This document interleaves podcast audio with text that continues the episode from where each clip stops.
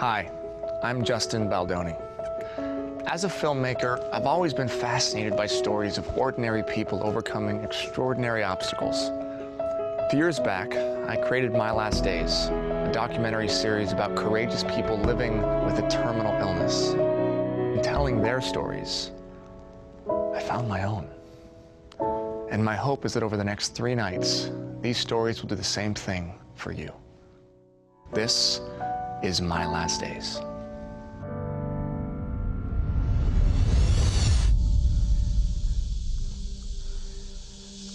Had enough heartache and enough headache. I've had so many ups and downs. Don't know how much more I can take. Mm. We're all gonna go. It's how are you gonna go out? It's your time to be healed. It's your time to be blessed. The only thing that we're told when you have an illness is, oh, I'm so sorry. Why should I be depressed? Anyone can dance. It is lovely to be able to walk around the streets and have people have no idea that I'm quote unquote sick. Do you remember what you said to me right when I got out of the coma? No. You said, oh, dang, now I don't get her iPod. I have a crazy idea. I want you to meet. Hey, that's BB whining. Eventually, someday, we'll have an actual wedding or something like that. So, Welcome to your wedding. Surprise! Welcome, Isabel. Come here, Mamacita. You want to change the world. Well, this is your speech.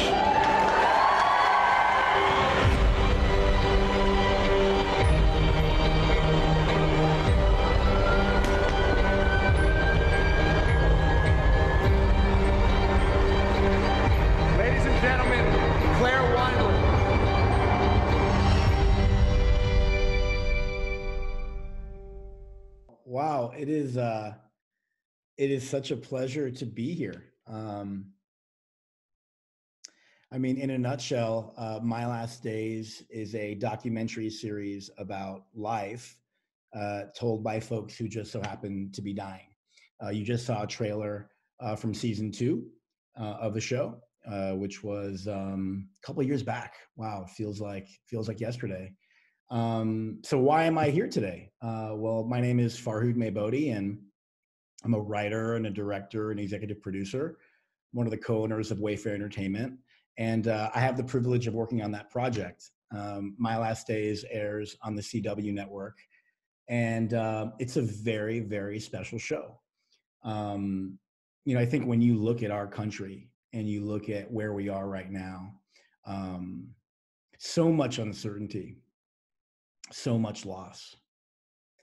Um, whether it's economic loss, whether it's illness, death, loss of relationships, uh, loss of routine, loss of comfort, loss of being able to hold the people you love. Um, you know, I it was my mother's birthday, um, and earlier this morning I had breakfast with my niece and nephew, and I and I couldn't hug them um, because of my sister's concerns about COVID. And there was a significant amount of loss in not being able to touch my niece and nephew. We're all going through it. And I think when you look at um, this conversation around grief, I think grief is the response to loss. And as an American public, uh, I don't believe we have the tools uh, to navigate this space. Um, I didn't have the tools. Um, you know, I learned how to do quadratic equations and whatnot when I was a kid, but I didn't learn how to navigate um, the psychological, emotional uh, components of loss. And coming into my last days, and I've been very fortunate um, over the past um, five or six years to be able to work on this show uh, from the ground up. Um, developing the show, casting, directing, producing, working with our good friend uh, Rick Haskins, the CW network, in birthing the project. And I'll tell you, it changed my life. It really changed my life. Um, a lot of people would say that um, sharing the stories of folks who are terminal is not something fun, right? You've got to imagine um, when someone's navigating a terminal illness, um, it's not just them, it's their mother and father and husband or wife, brother, sister, kids, the whole family is going through the experience. So there's the person's experience of navigating the trauma surrounding terminal illness, and then there's the family's experience, and there's trauma in multiple dimensions of what that is. Um, we did an episode in season three about a young guy named Anthony Carbajal who had ALS, and his mother had ALS, and her mother had ALS, and now Anthony, a young guy in his 20s, gets ALS. There is a lot of trauma. There is a lot of trauma and grief that comes into play and I think for me as a director of that episode, to come into that space and try to create art through channeling their trauma and life experience, that's a tall drink of water. A, that's a lot. To have them feel comfortable enough on camera, to have them feel like they can share and not be exposed or exploited or manipulated, because that's our belief. You know, our belief at Wayfarer is that storytelling television, film, digital, all storytelling can help bring us together. That's what we live for. That's, you know, our good friend Rick, that's what he believes in. And that's why the show is on the CW network. But to do that, there's a lot that has to happen. First, within yourself as the creator, because again, if you're the, the director or the writer and you're facilitating the experience, you have to create the container for that healing to take place. So I actually believe that art can be uh, therapeutic, right? When someone can share their story in their own voice, the first person narrative, especially a community that in the past hasn't been given a voice. You know, when you look at the community experiencing terminal illness or chronic illness or disability, they haven't always had a platform. So just giving that individual the space to share and to be seen is a game changer. It's a game changer. And I think through sharing their story and through kind of making lemonade, right? because for a long time, if you were sick or if you had uh, experienced sexual assaults, back in the day, you just like never talked about it. We didn't have the tools as a, an American society to hold space for people to share their trauma. And now it's almost a different world, right? People who have experienced abuse, people who, have, who are experiencing um, health issues, they can share these things. And now it's a, a point of power, right? It's almost like the topsoil for that transformation. So I think when I look at grief and our lack of education and awareness around how to hold grief, right? A natural component of life. I think you've almost got to go deeper and to look at our relationship as an American society around mortality. We have a very, very strange relationship with mortality in America. Historically, people don't want to talk about death. Um, people, I mean, think about it. When, when someone dies in America, what do we do? We pump them full of embalming fluid to simulate them still being alive, right? That doesn't happen all around the world, you know? If you go to Mexico, uh, the Day of the Dead is a very unique way of celebrating people who have passed. You're honoring your ancestors. You're honoring their role, their active role in your life. And in America, you know, all we have is the skull and crossbones and the grim reaper, right? This is a this is a big point of trauma. And I think for me, um, when you look at my last days and you look at our approach as a company, really established by our uh, co-founder Justin Baldoni, who created the show. It's this idea of like, can you make death your ally? Right? Can you look at your mortality and not see it as a shadow hanging over your head? Can you look at it and see it as a a beautiful part of this process? Right? And that's a that's a lot for some people to take in, right? To me, my mortality, because we're all terminal, we're all here for a finite amount of time, right? But our mortality is almost like the Rosetta Stone to understanding the human experience. Because if everybody that was a part of this webinar right now, if we were all immortal, let's just say that we're all immortal, would you care about this? This is just one moment of trillions of moments for you. So why would this moment matter?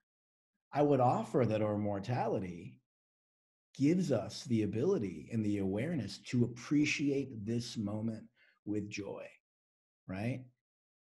And for me, I mean, working with, wow, five seasons worth of My Last Days cast members and their families who are all navigating terminal illness, I've been very fortunate to see up close and personal how they deal with grief and loss um, while folks are still alive and after they pass.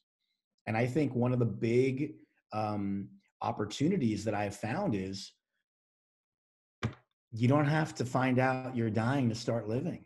Like everyone can do this. And I think when I look at America and I look at COVID and I, and I look at all these transformations that are, that are really taking place right now, I see a massive opportunity for us to evolve, evolve our way of thinking, evolve our way of living, and start living with more sense of purpose. And we have, uh, is that Dr. Heidi? How Hi, are you? Hi. It's great to hear you, and this is a phenomenal, phenomenal undertaking. What you have done. I mean, five seasons of My Last Days. How incredible! Thank and you.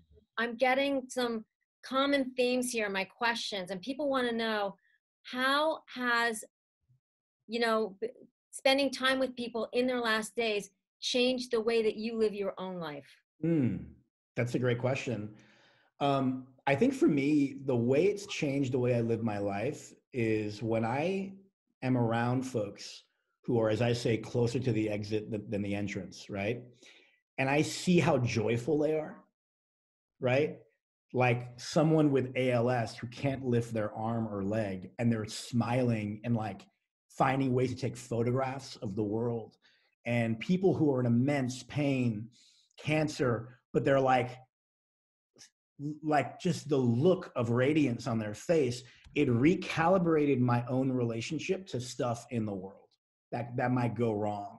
Where it's like in the old days, it's like, oh, I'm stuck in traffic on the freeway, or you know, uh, they don't have the the green juice I want at Whole Foods. Not to get very LA on you guys, but oh my God, that, no, that's not the end of the world. This is not the end of the. These are this is a first world problem, you know. So I think for me, it helped me learn how to live. And it mm-hmm. sounds very like rainbows and unicorns, but it really helped to recalibrate for myself to not take this world too seriously and to elevate my own relationship to aging. I think when you look at America, you know, we get a little bit old and we stretch our skin and we pull it, we die because we have this obsession with youth. We have this mm-hmm. obsession with staying young. And I think for me, I'm like, I'm loving the stretch marks. Like I'm loving the wrinkles. I'm like, yes, my aging is a sign of Another my day on the earth. maturation. In the uh, Inca Toltec modality, and I love traveling around the world and learning from primary cultures because I find that when you're in Central America, South America, Africa, they've been doing this a lot longer than us, right? We're very, very young.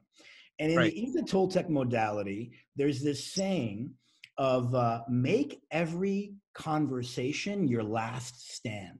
Here we are, right? If I walk out of my house and a piano falls on my head, this I showed up for this. Here we are. We're talking about mortality and truth. I'm not holding anything back from this. I have no regrets in this conversation. And I think a lot of times, as Americans, we've been conditioned to uh, hold back and to suppress our truth for the benefit of other people. And I think for me, if we can just truly, truly embody and live, truly live. So when you're with your family and you hold them and you say, I love you, you're not just saying it because it sounds nice. You're saying it is like, this could be the last time I'm going to see you. Thank you, Heidi, for your time and um, sending everybody lots of love out there.